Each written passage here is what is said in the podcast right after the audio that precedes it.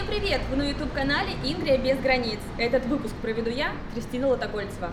Приграничный город Нарва является культурным центром Ингерманландии, и по этому случаю мы находимся у дверей театрального центра Ваба Лава Нарва, в котором мы проведем интервью с менеджером Рене Абрамсоном. Э, Нарва при шведах была столицей Ингерманландии. Что связывает себя с Нарвой в личном плане, если мы не будем смотреть на работу? Ну, я живу здесь, э, у меня семья здесь. Также э, мои предки здесь э, жили и учились. У меня отец учился в той же школе, что и я, это эстонская гимназия, да.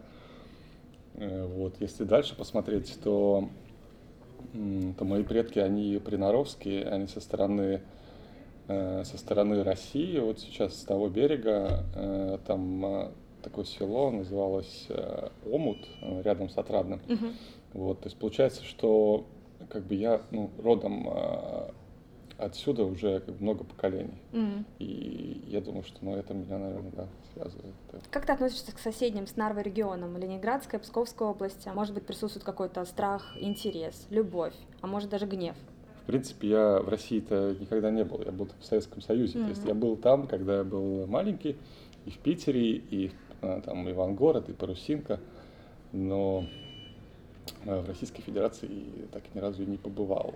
Ну, нет никакого там ни страха, ни ну, интерес есть. То есть я хотел туда поехать, mm-hmm. значит, у меня есть интерес посмотреть, как, как там э, как там жизнь, как там. Ну, я думаю, там хорошо, в Питере особенно, да.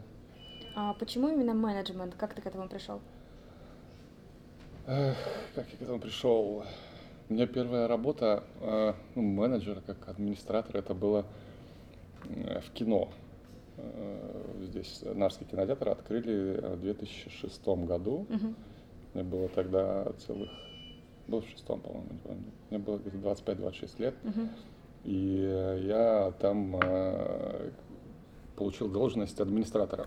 Мы с директором работали по сменам, два через два. Вот. И как-то так и пришел. И потом уже После этого я устроился в Юск э, менеджером э, в магазин. Там 7 лет э, проработал. Это было, конечно, для меня очень такой челлендж. Это было очень тяжело. Я не могу сказать, что я такой менеджер от не знаю, от, от рождения, да, там, что могу людьми управлять. Но учился ты в Таллине, почему вернулся? Вот такой период был, наверное, у меня и почувствовала, что мне нужно вернуться домой, чтобы заново здесь себя собрать и начинать что-то ну, выстраивать э, и как-то как строить свою жизнь э, отсюда. В чем заключаются главные задачи э, культурного менеджера? Если вот мы сравним твою работу в магазине и теперь все-таки ты культурный менеджер, какие главные обязательства у тебя? Ну, совсем что-то другое, это, это, это другой вызов, это это культура, это, это, это как-то, ну, ну, интереснее. Это, это те вещи, которые здесь, э, с которыми здесь сталкиваешься, они расширяют мировоззрение. То есть, если ты там работаешь в магазине 7 лет, да, в одном и том же, ты как какой-то коробке, то есть э, ты получаешь э, ну, какую-то культуру, да, ты когда смотришь фильмы там, или uh-huh. ходишь на выставку или что-то, да, а тут как бы по работе в культуре, ты, uh-huh. начинает твое сознание как бы раздвигать, начинаешь больше понимать, ты понимаешь, что такое театр, почему он делается, и что в нем как бы классного. Там, э, да, тот же вопрос, вот очень много меня э, в Нарве спрашивают, что почему тут э, как бы искусство трогает политику. Вот эти вопросы ты начинаешь понимать, как это в этом внутри. То есть, будучи изнаружи, да, если ты там работаешь в каком-то там магазине, в своей коробке, да, не можешь как бы это осознать для себя. Но Э, что на самом деле. Но не могу не задать вопрос о том, что когда Юля поставила спектакль э, на тему э, «Хуй войне, Донбасс. Письма с фронта», то плакаты антивоенной постановки вызвали настоящий фурор у нарвитян. Можешь об этом рассказать? Ну, Нарва, ну, мне кажется, я Нарву знаю довольно-таки хорошо, потому uh-huh. что, как я и говорил, я все-таки отсюда родом и не первое поколение, то этот город, он немножко вот в этой ситуации, когда война началась. Мне кажется, все здесь притихли. Такая тишина. Никто uh-huh. не хочет про это говорить. Uh-huh. Это дело такое немножко табу. Э, не наше дело. Это что как бы мы тут как бы не виноваты и мы э, вообще не должны это затрагивать. Uh-huh. То есть, э, Но Лабалава э, это как бы не хотела так оставить, потому что дискуссия нужна Мгм. и важна для города. Ну и сам лозунг э, «Хуй войне», он э, как бы не нами придуман. И он ну, сильный лозунг, он же не просто так похабщина какая-то, а это э, несет какую-то мощь, силу, энергию, как бы вот этот лозунг. В начале августа у нас выступил в Абалаве Ляпис Трубецкой. А почему именно Ляпис? Потому что ляпис э, классный. Многие ну, не смогли, отказывались. И, но потом у нас все-таки были варианты, и из тех вариантов, которые у нас э, как бы были возможны и по бюджету, и человек, и группа там согласилась, ляпис нам больше всего подошел. И мы хотели сделать э, мероприятие, чтобы показать, что Нарва с Украиной. Вот, вот когда было открытие культурного двора, Мгм. наши художники э, вот, э, сделали, оттюнинговали, то есть был только вот этот мужчина, и они сделали вот этот вариант, и там еще два варианта. Такая Красота самодельная. Вот это, кстати, э, первый спектакль, который здесь э, в нашем центре игрался в 2018 году, в декабре. Открыли, вот транзит очень крутой, я тоже на нем был, я тогда еще тут не работал, мне приглашение прислали, потому что я помогал им там с мебелью, там что-то собирать, Мгм. пригласить нас кинули. То есть это уже висит в качестве истории, да? Да, да, Начало. здесь история, да, вот разные Ага. спектакли, которые здесь в Латвии игрались, и в основном это те, которые были премьеры в Латвии. И какая самая яркая мини-премьера? На твой взгляд? Или которая собрала, может быть, большее количество человек? На мой взгляд, на моем веку, я, конечно, много здесь не смотрел, потому что я тут еще не работал. Когда Мгм. я э, ходил в театр Нулетка, а, ну, самое яркое, блин, ну не знаю, хуй войне все-таки. История эмансипации женщин, то есть как они освобождались, скажем, э, с э, веками, да, или годами. То есть когда-то Мгм. они ходили в таких панталонах, а потом уже э, более так это Сколько лет ты игрушки такая? Да. И вот какие были раньше эти коляски, да, Коляски, детские, да. да, Мгм. вот, то есть тоже. Сюда стоите? Да, да. Можно с- сколько? Очень тяжелый.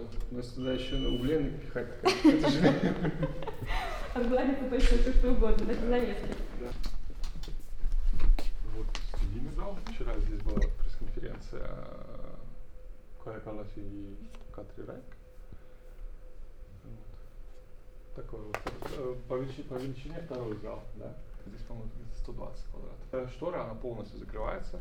Можно ее полностью закрыть, и ты тогда оказываешься в таком пространстве, которое полностью зашторенное черным. Вот. И тут можно тоже делать э, уже такие конференции, все-таки побольше, семинары, места побольше. А как часто она используется? Как заказы идут, это зависит от времени года, от какого-то там экономического, ковидный этот период или не ковидный. То есть, когда ковидный период был глухомань вообще.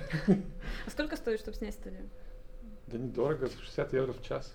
Э, Вот. И к этому мы еще приложим какую-то свою технику, дадим звук, свет. А.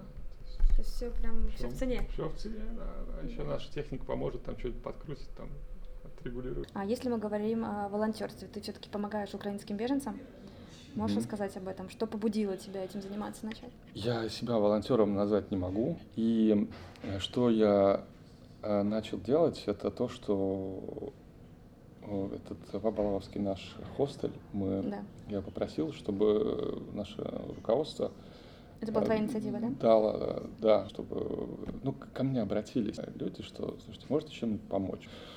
Вот у нас э, ситуация с беженцами, я сказал, сейчас, ну, как бы, секунду, я подумаю, там, посмотрим, что мы можем сделать.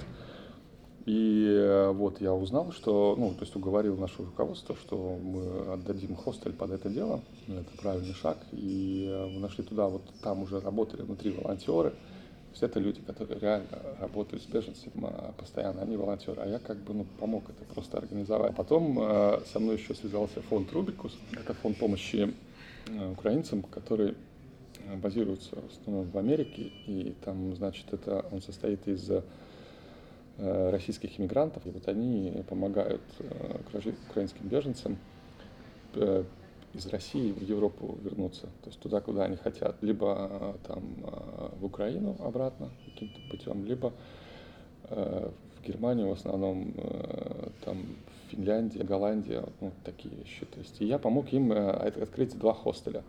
Они со мной связались, что, слушай, ты можешь чем-нибудь помочь? Так получилось, что вначале я просто искал им какие-то местных предпринимателей, которые взялись за это, ну, пошло как-то ну, много разных отказов по разным причинам.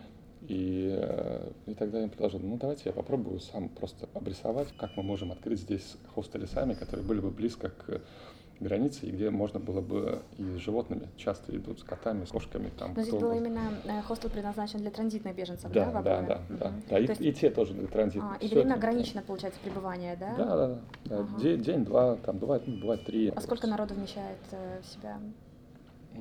Два Балавские 8 человек, а другие два хостеля 10 и 7. То есть здесь вот в, получается, в районе где-то 200 метров три хостеля, которые там все вместе 25. А сколько всего в Нарве организаций, э, которые помогают беженцам, людям, которые бегут от войны?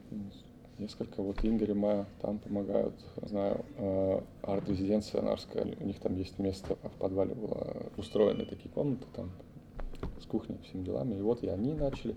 И все вместе, насколько я знаю, что сейчас от э, таких вот волонтеров и через фонды э, открыто где-то в районе 80 спальных мест. А вот у погранпункта была, по-моему, в начале июля, да, установлена палатка для беженцев. А почему все-таки ее нет сейчас? Я знаю, что мэр Катри Райкона как-то скептически к этому отнеслась. По какой причине? Ну, а эта палатка свою цель выполнила. Если ты не знаешь, может быть, там а, изначально она была а, организована на одну неделю. Спустя эту неделю там были все записаны, все случаи, сколько людей туда обращалось в день, а что, что они хотели, какой помощь им нужна была, да.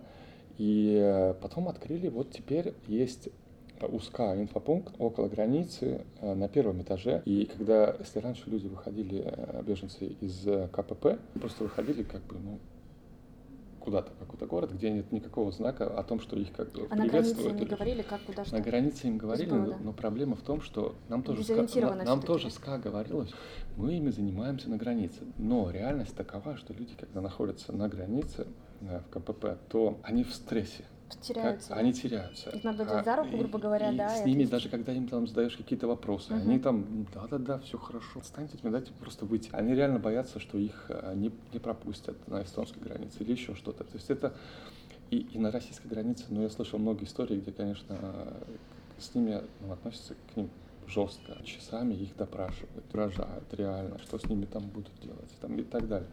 Но, э, ну, насколько я знаю, как бы прям таких историй я не слышал, чтобы эти угрозы там, ну, прям кого-то били или что-то мучили. Нет, uh-huh. психологическое воздействие идет. И оно идет долго, то есть оно идет несколько часов, прямо может там 5-6 часов.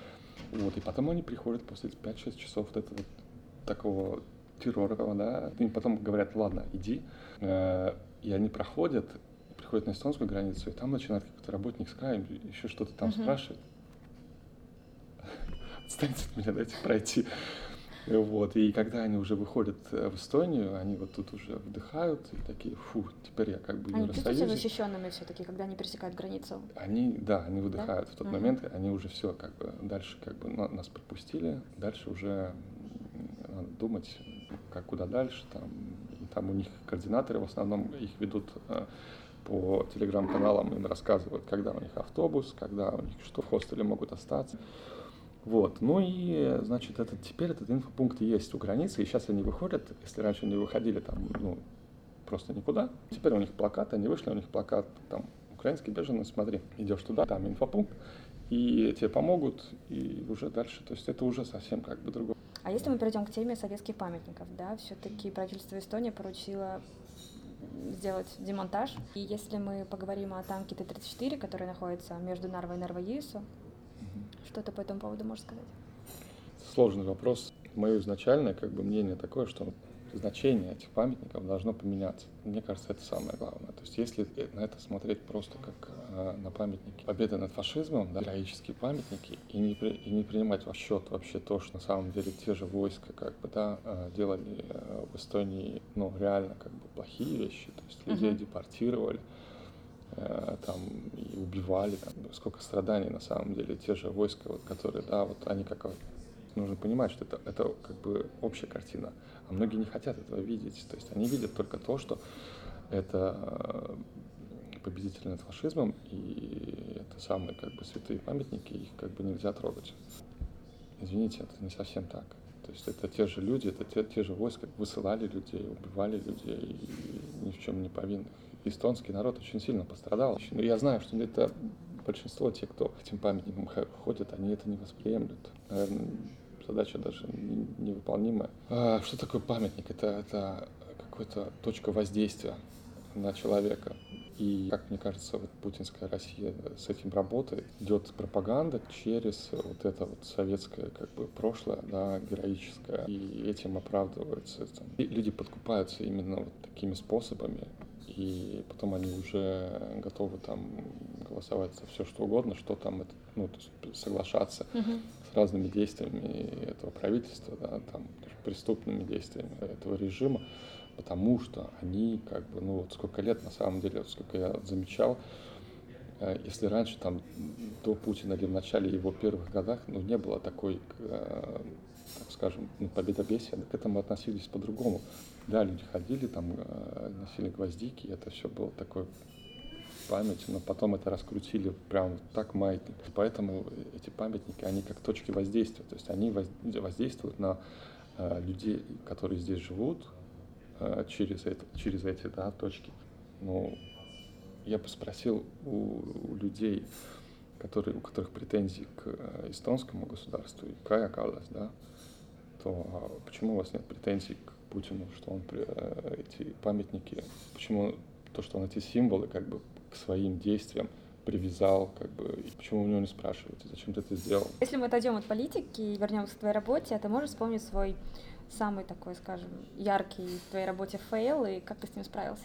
Э, да, разные тут истории, конечно, бывало, когда слишком мало народу удалось собрать на спектакль. Такое тоже бывало.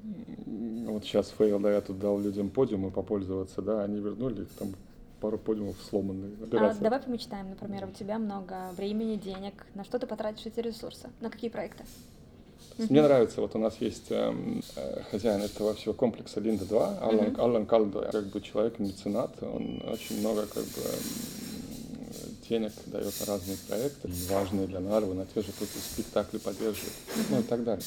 Много, это как бы, mm-hmm. э, вот можно у него узнавать ну, вот это наш театральный зал. Вот сейчас трибуна выдвинута, да?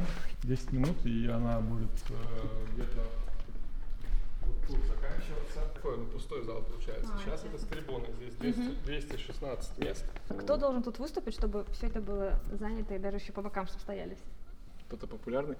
Например, кто? Ну, Русский театр, когда при, э, приходится с своими спектаклями, в основном практически заполнено, да. Э, тот же «Хуй войне», там только в последних рядах были э, свободные места.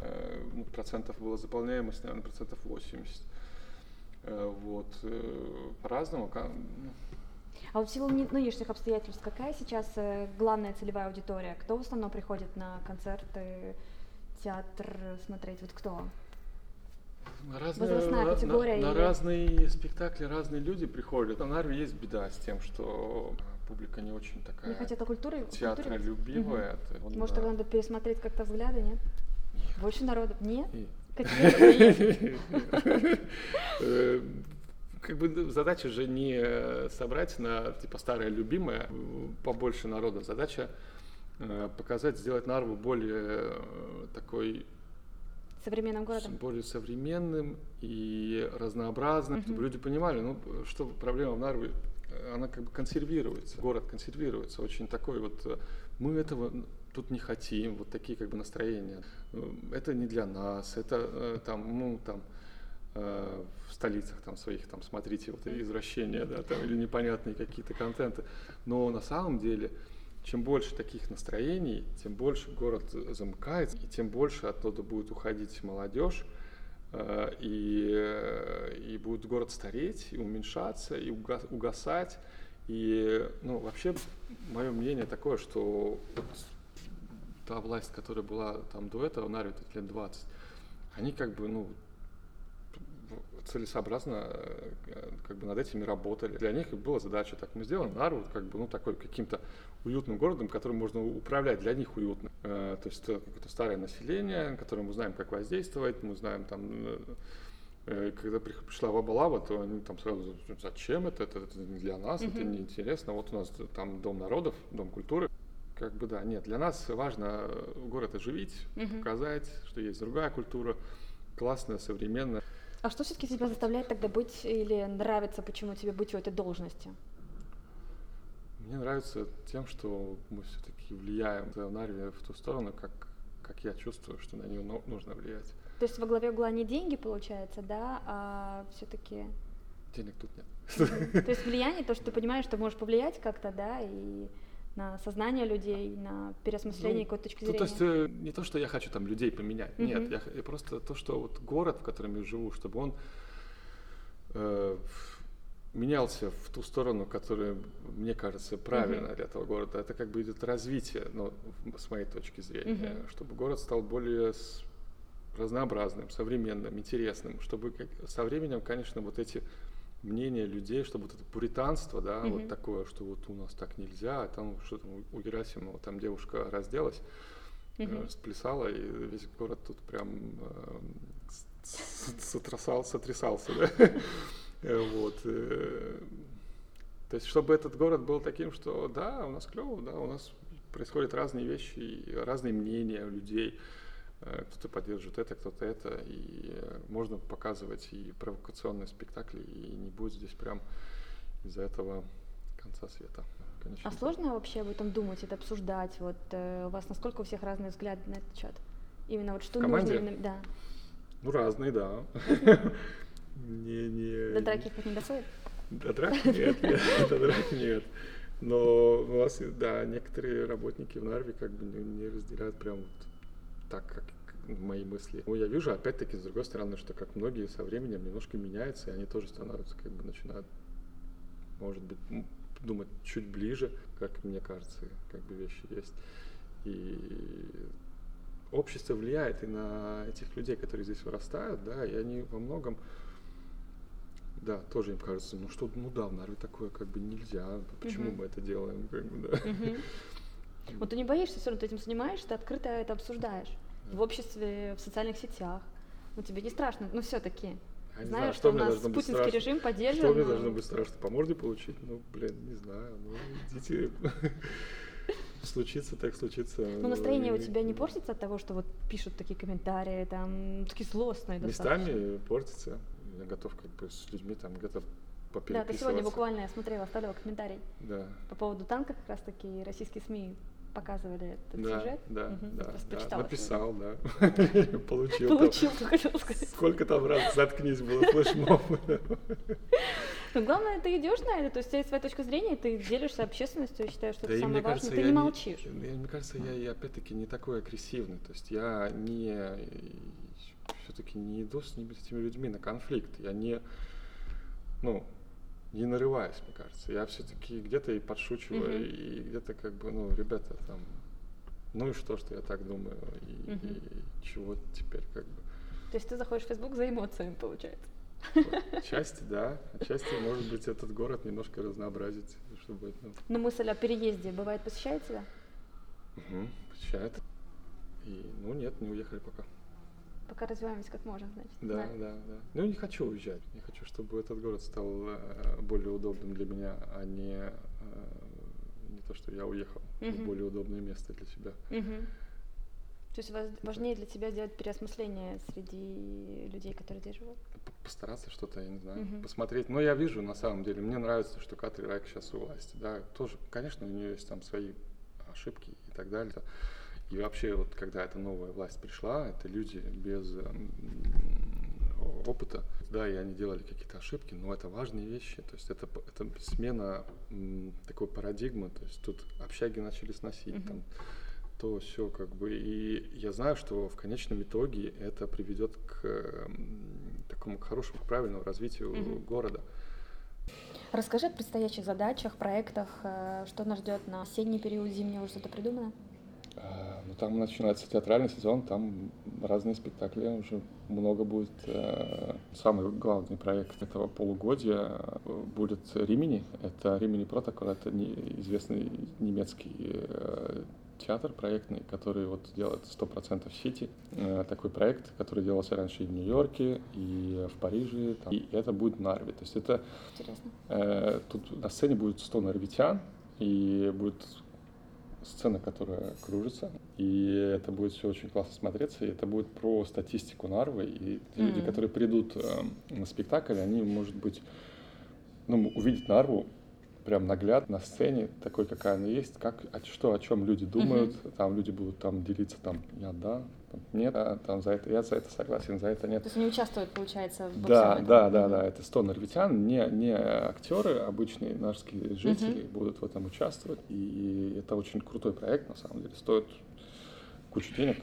Я считаю, что ты очень смелый человек, поскольку ты не боишься заявлять о том, что ты думаешь, э, общественности, не боишься тех самых злых комментариев.